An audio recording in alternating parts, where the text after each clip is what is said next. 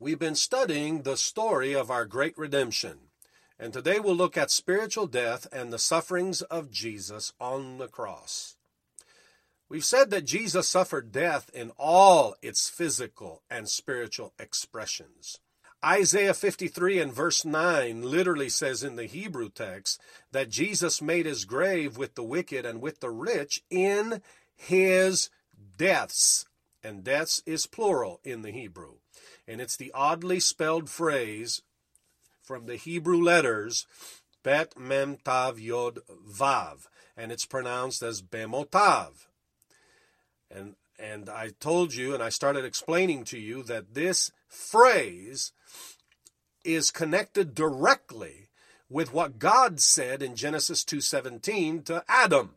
God said to Adam, But of the tree of the knowledge of good and evil you may not eat, for in the day that you eat of it, in dying you will die. Now that's literally.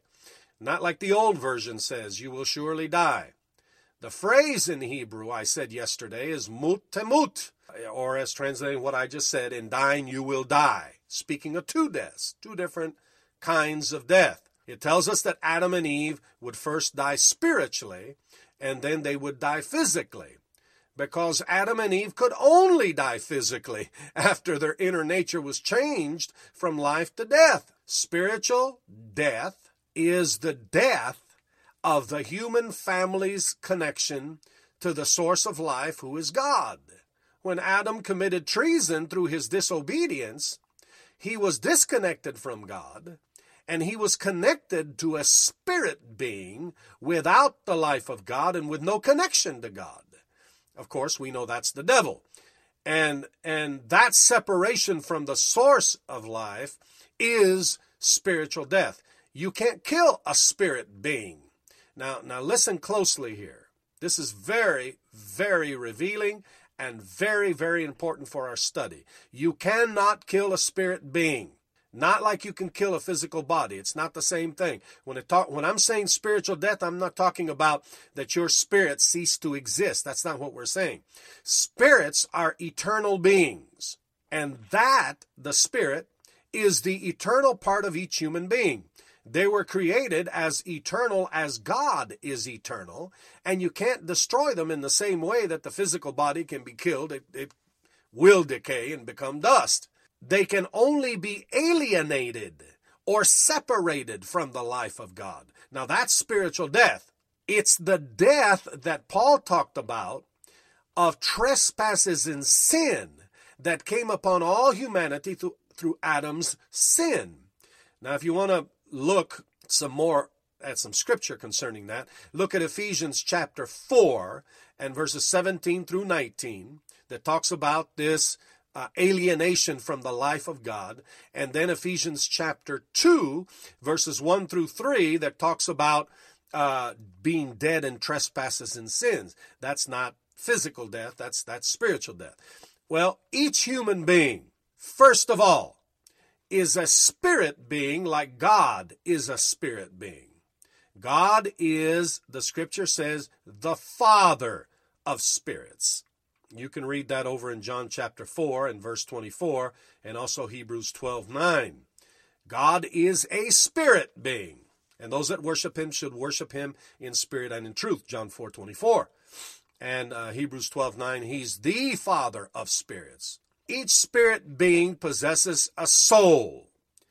And the soul, if we had time to study it, we may do it and at some other occasion. Uh, but the soul is composed of the will, the mind, and the emotions. And it's pretty clear in Scripture. I mean, you can find Scripture that'll prove this very easily. And I want to use the analogy of the temple building or the tent of witness in the wilderness. It was separated into three parts the outer court, the inner court, and then the holiest of all. And I believe we can use this analogy because the scripture says in 1 Corinthians chapter uh, 3 and verse 16, and also uh, 1 Corinthians 6, 19, and 20, that we are the temple of the Holy Spirit. The outer court would be the body, then the soul is the inner court. Now, what's inside the inner court? Well, that's the holiest of all. Well, that would be equal to the spirit. You see, both the spirit and the soul are housed in the physical body, which is the tent or the building itself. And as a matter of fact, Paul uses that phrase. Talking about the physical body, he calls it the exterior tent. Uh, the tent of this body. You can see that in 2 Corinthians chapter 5 in the first eight verses. So we're, we're not off by using this analogy. I want you to get that. Just as the Holy of Holies, or just like the inner court of the temple, contained with, within it the most holy place, the human soul contains within it the eternal spirit, and both are spirit uh, are part of the spirit part of man. Just like the holy holy of holies in the earthly temple was the place where the presence of God was manifest. In the same way, the human spirit is the place where God dwells inside the believer or the follower of Jesus. Now, God is a spirit, we said. He doesn't dwell in your body. Get that straight. He dwells in us in the spirit. Now, 1 Thessalonians chapter 5 verse 23 talks about the human being as a spirit, soul, and body. Now, don't think that these, you know, spirit and soul has been confused for many years. And some people have thought and taught long and hard that it's one and the same, but it's not. And I can prove to you that it's not one and the same.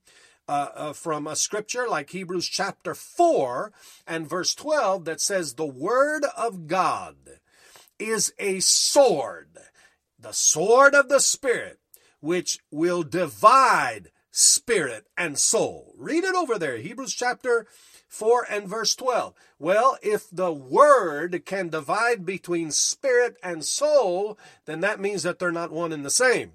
They are a, a, a part of the spirit being of man.